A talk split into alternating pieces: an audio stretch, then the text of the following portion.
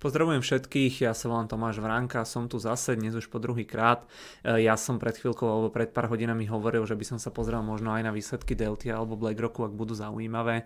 E, niekto ste mi písali po to, e, po to prvé video, že teda by ste chceli ten BlackRock a aj sa mi tak zdá, že ten minulý kvartál malo to video celkom úspech. Že ste si ho tiež pýtali, tak ste ma presvedčili urobiť to video aj teraz. BlackRock asi nie je až tak známa firma ako možno nejaké tie iné, ktoré rozoberáme v rámci tých výsledkov, ale v podstate ak máte kúpené nejaké etf tak je dosť možné, že ho máte kúpené práve cez e, spoločnosť BlackRock.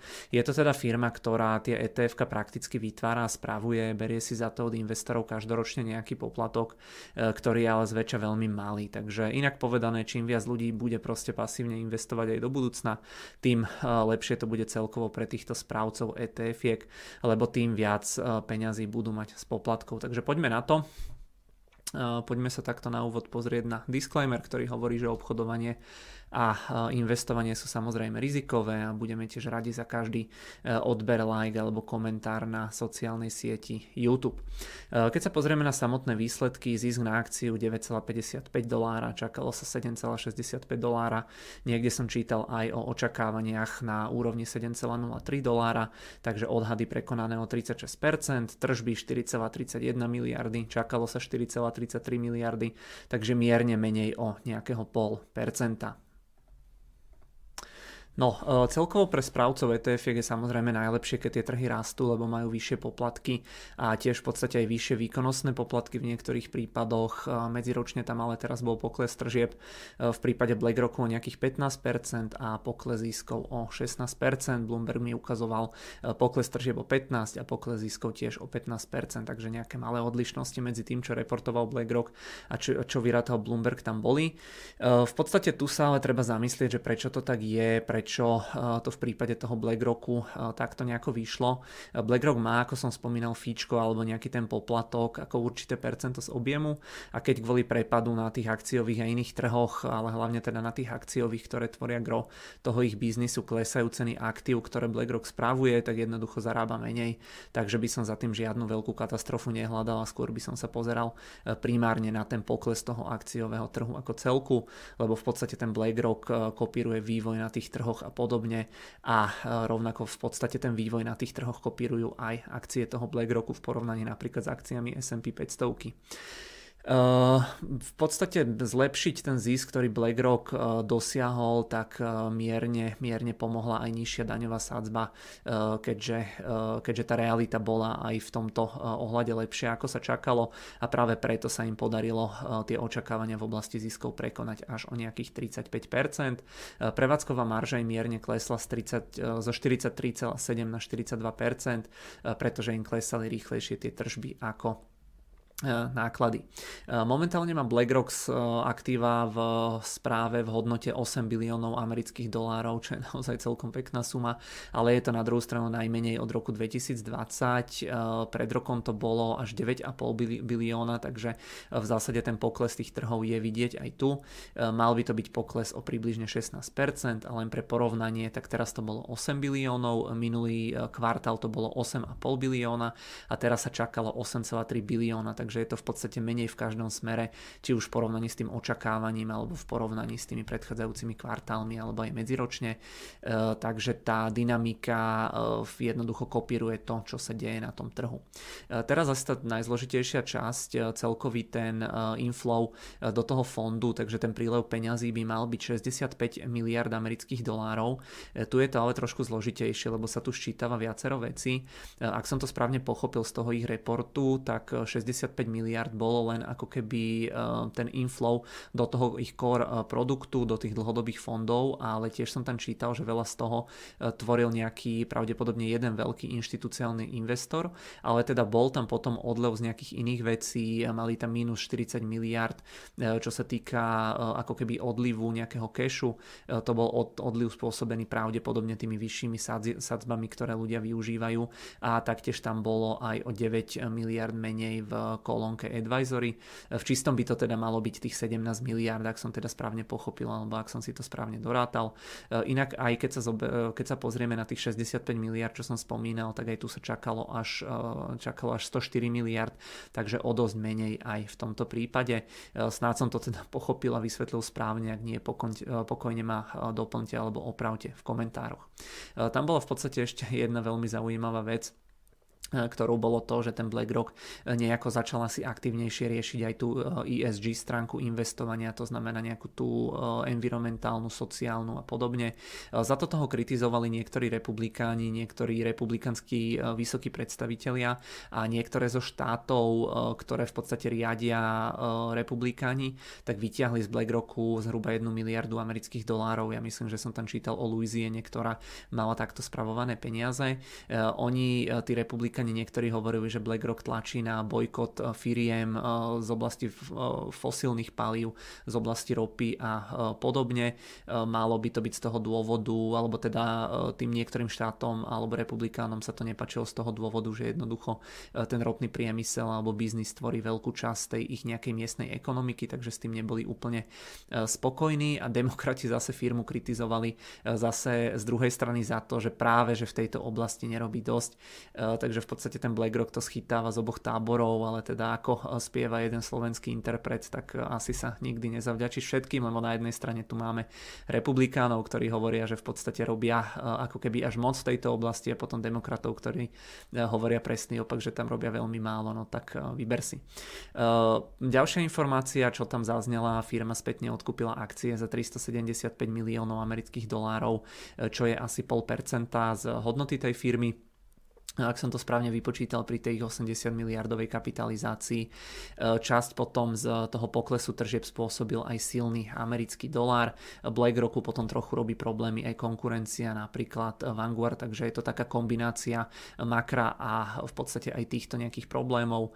E, akcie na to reagovali poklesom asi o 3% naposledy, čo som pozeral, ale dnes tie trhy padali celkovo, takže to nemusí byť e, len tým a možno je to nejakým takým všeobecným sentimentom. Takže tie výsledky také trošku trošku možno zmiešané, ale myslím si, že dlhodobo ten BlackRock asi dáva zmysel tým, že obľúba toho pasívneho investovania rastie a jednoducho e, čím viac tých pasívnych investorov bude a čím, čím tie trhy na tom budú lepšie, tak e, tým lepšie by na to mal byť aj ten samotný e, BlackRock. Takže uvidíme, čo tie ďalšie kvartály.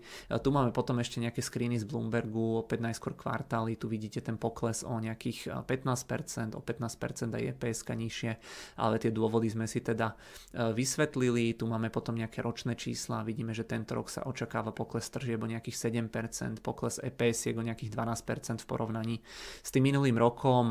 Na ten ďalší rok už by tu mal byť potom nejaký rast, ale to si myslím, že tieto odhady by som naozaj bral s veľmi veľkou rezervou, pretože sa to bude primárne určite odvíjať od toho, e, akým spôsobom sa budú vyvíjať tie trhy. E, tu sú potom tie čiastkové metriky, tu vidíme základné EPS, e tržby, marže, tu sú potom, tu je rozdelený ten net flow, teda do tých jednotlivých nejakých fondov alebo podľa, eh, podľa povahy toho investičného aktíva, tak si, takže to si môžete pozrieť.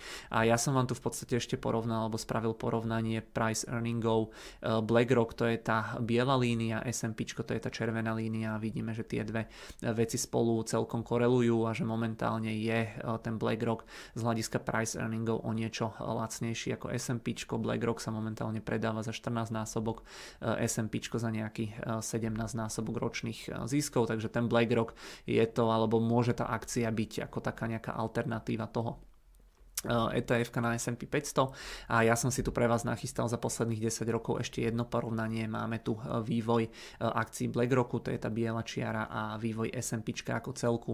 E, môžeme vidieť, že BlackRock rástol o 13 a 13,6% ročne, S&P 11,5% ročne, takže ten BlackRock v podstate správa sa to ako to S&P, len to rastie možno o nejakých 20, 15 až 20% viac ako, alebo aspoň doteraz to tak bolo, že tie akcie BlackRock roku rástli o niečo viac ako e, to samotné e, SMP. E, poďme sa teraz pozrieť do platformy Xstation 5.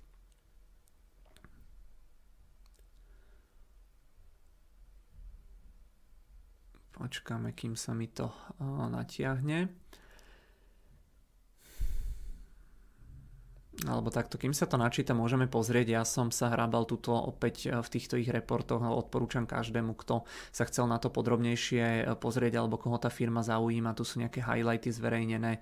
Tu je potom porovnanie tretí kvartál tohto roka s tretím kvartálom minulého roka. Odtiaľ to som bral tie čísla a taktiež oni vždy vydávajú aj takúto prezentáciu, kde si teda viete pozrieť podľa jednotlivých metrík, že ako keby koľko percent klientov tvoria, ja neviem, tí veľkí klienti alebo retail, koľko percent e, tých ich fondov alebo produktov, čo pre, predávajú sú e, equity fondy, akciové fondy alebo proste nejaký fixed income a tak ďalej. Takže koho to zaujíma, určite odporúčam e, si tieto veci podrobnejšie naštudovať alebo pozrieť.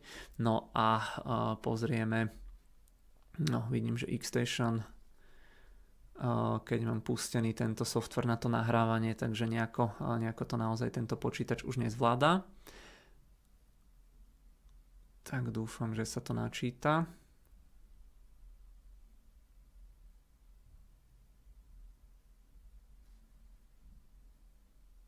No a tu máme tie akcie BlackRocku od toho vrcholu, koľko sme momentálne.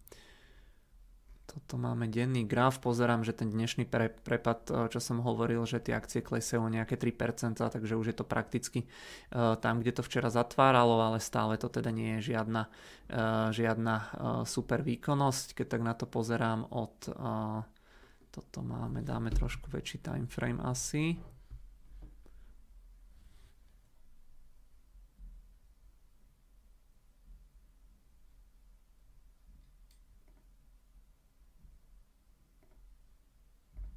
No a od tých nejakých predchádzajúcich maxim sme nižšie o už o nejakých 50%, takže celkom v taká akcia by som povedal, že možno ako trošičku napakované SMP, e, cena jednej akcie nižšia zhruba o polovičku v porovnaní s tým, kde to bolo, takže e, viem, že veľa ľudí to používa ako nejakú takú alternatívu toho pasívneho investovania, takže takto nejako, e, takto nejako to vyzerá, no a poďme ešte narýchlo naspäť do tej prezentácie, aby sme si dali tú záverečnú diskusiu alebo tie záverečné otázky.